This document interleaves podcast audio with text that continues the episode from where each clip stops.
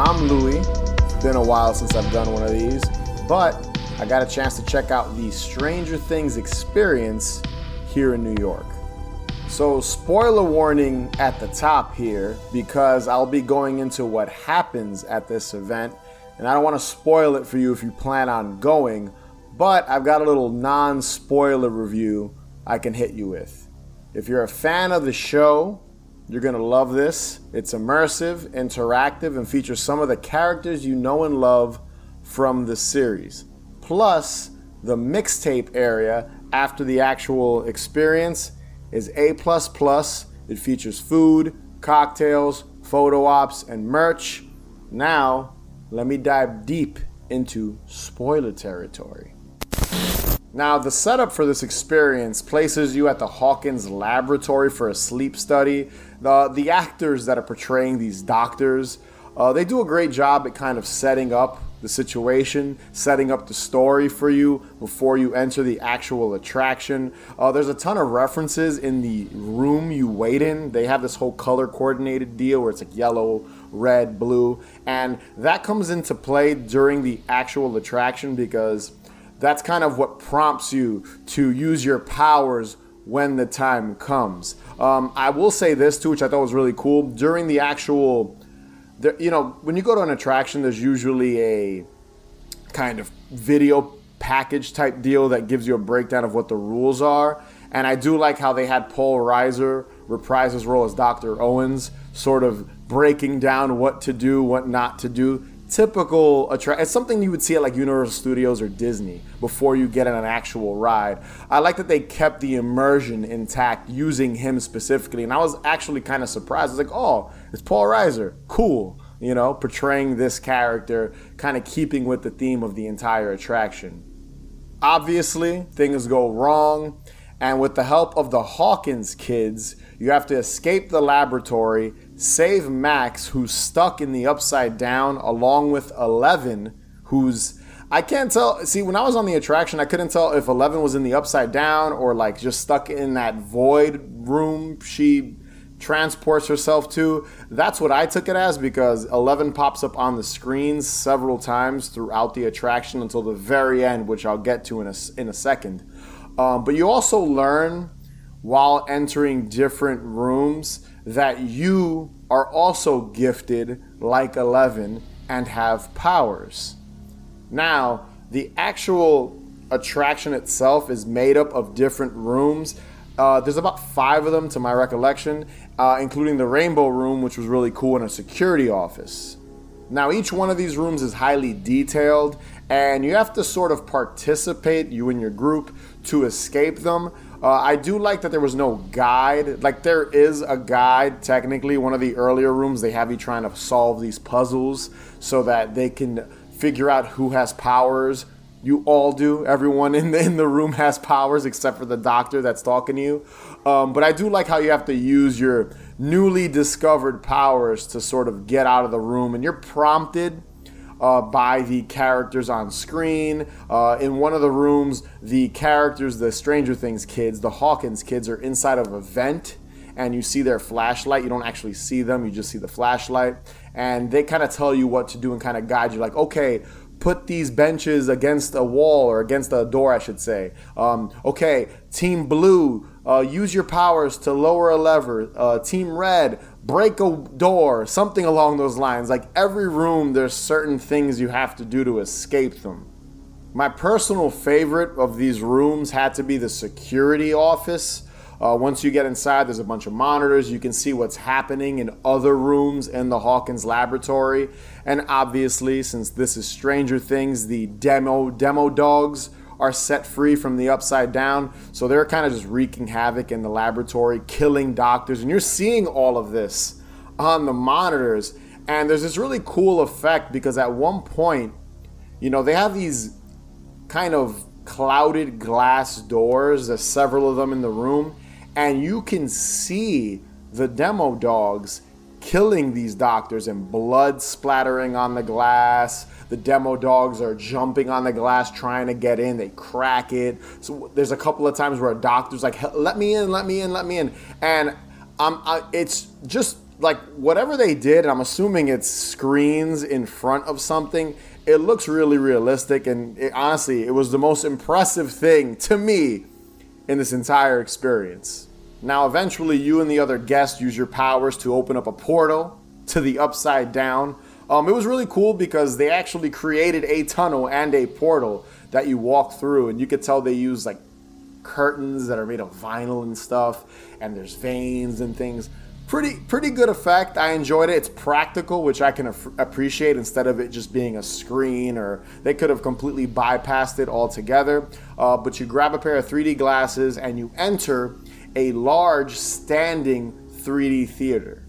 When you walk into the theater, you see all the trees, you're in the upside down, it's dark, there's a, you know, the red light, the blue light, you see those little floating I, I, call them snow. I, I, I think the, those particles that float float in the air in the upside down. And then eventually Max appears and she's introducing herself to the group.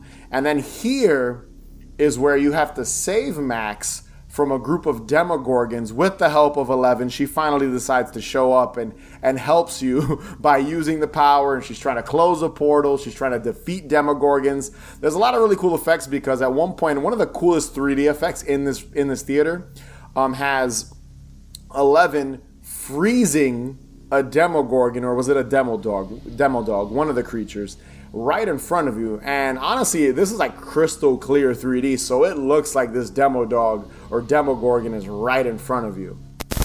After the experience is over, you exit into the mixtape area. I hung out here for around two hours. I got a cocktail at the Upside Down Bar. It was called Friends Don't Lie. It was a tequila based drink. A little sweet, but enjoyable. Uh, I did notice they had a cocktail called the Demogorgon.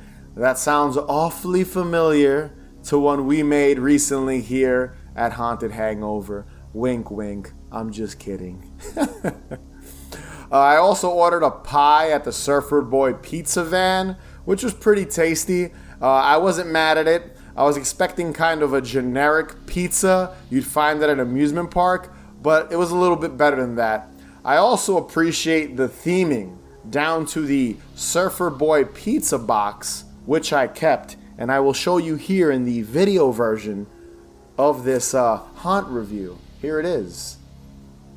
I wouldn't say it's exactly like the one on the TV show, but eh, close enough. I, I, I, I had to keep it. I saw a lot of people keeping their boxes. At one point, a little kid walked over to me and was like, "Oh, are you keeping your your pizza box?" I was like, "Hell yeah, man, I am." You know, he wanted. I, he had like a stack of them, or I think he was looking for some for his friends or something like that. I was like, nah, man, I'm keeping my box. I'm keeping my twenty-six dollar pizza box. Uh, there was also a few photo ops, which I'll include in the video version as well. I took a couple of pictures. Uh, I took a picture in the Scoops Ahoy area, Joyce Byers' uh, living room with the Christmas lights, and even family video. Uh, they also have a photo booth for five bucks. Uh, it was cash only because apparently the the machine was broken or something. That's what the woman that was kind of keeping everyone in line to get into the photo booth told us. So luckily, you know, I had a five dollar bill on me, so I could take take some pictures in the photo booth. Now, if I had any cons when it comes to the Stranger Things experience, first and foremost, it has to be the price. This is not a cheap ticket, especially on the weekends. Considering the length of the attraction, which is around, I'd say, they say an hour on their website, but it was more like 30, 40 minutes. It's a little expensive. The, the day I went, I think altogether for my fiance and I, it was about a hundred bucks for both of us. But I looked at weekend, like a Saturday or a Friday night or even a Sunday, and an individual ticket was a hundred dollars, and that's the normal ticket. A VIP ticket can run you more than that, which is which is crazy for something like this 50 60 dollars max and maybe 80 for vip express whatever i think is a little more reasonable but i get it it's new york inflation rents are high so I, I, you know, I guess that's why they have to kind of raise the price so high. And, and you know, when you really think about it, when you go to an amusement park, which funny enough, the price of admission to this is like the price to an amusement park, and this is only not even a quarter of the amount of time you would spend inside of like a Disney, Universal, or Six Flags. So yeah, again, just I don't know. I, I thought it was a little a little overpriced. Also, keep in mind you're gonna spend even more cash at the mixtape area because you're gonna want to buy some merch. Maybe you're gonna want to get yourself a shirt, a poster, whatever. Maybe you're gonna want to get yourself some food, a cocktail, a picture in the picture booth. So you're gonna end up spending even more after leaving the actual experience slash attraction.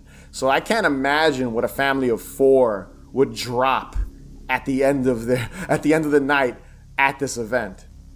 Now, when it comes to the actual attraction itself, any cons I have pertaining to that, I'll say this. I wish it was a little darker, considering Stranger Things is a pretty bleak show, especially this last season, season four.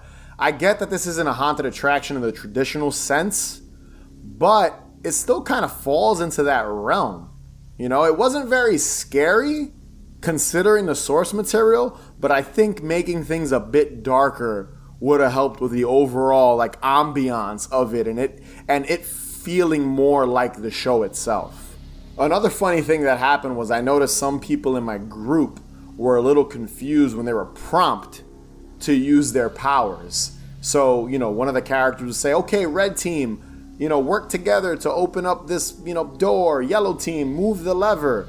And, you know, you use your 11 power with your hand or whatever. And I, I, at one point, I was looking around and the yellow team, they weren't even doing it. So, like, things were moving on their own. So maybe they could raise the volume up a little bit because I could hear what was happening in the big 3D room. I could hear like monsters making noises and things like that. So it kind of just drowns out what's happening in the the the room you're currently like standing in. So maybe raising it a bit. But then I guess I guess if you did that, you'd hear it in the other rooms too. So it would all just drown. It would all drown each other out. But that was just one. That was just one thing I also noticed about just the people in the actual um, that were in my group walking through the attraction. Now, my last con, and this might just be a nitpick, while you're walking around the mixtape area, I did see one or two characters, but they weren't really interacting with anyone. There was this one guy dressed up in a Scoops Ahoy uniform. I wasn't sure if he was supposed to be Steve Harrington or not, or just a, a Scoops Ahoy employee he was I, at one point i think i looked and he threw himself on the floor but i was i didn't see him interacting with anyone. Um, there was one guy and I, and I gotta take a minute to appreciate this dude.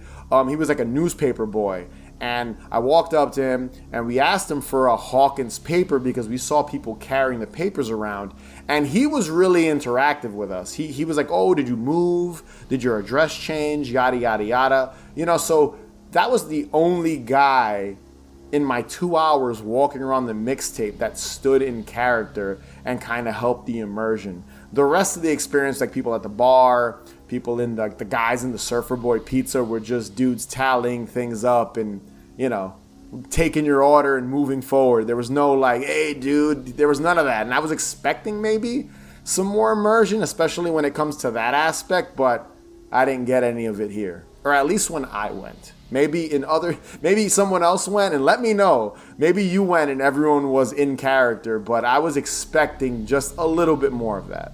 Overall, I think Stranger Things The Experience is a perfect blend of escape room and immersive 3D. I had a lot of fun, and if you're a super fan of the series, and I mean super fan, huge fan of Stranger Things, because again, not cheap, I'd recommend checking it out. So that was my review of Stranger Things The Experience. Be sure to subscribe, follow us on Instagram and Twitter at Haunted Hangover. Check out our Patreon page, patreon.com backslash haunted hangover 31. If you can rate and review us, that'd be greatly appreciated. And remember, the best cure for a hangover is more booze. Catch you guys later.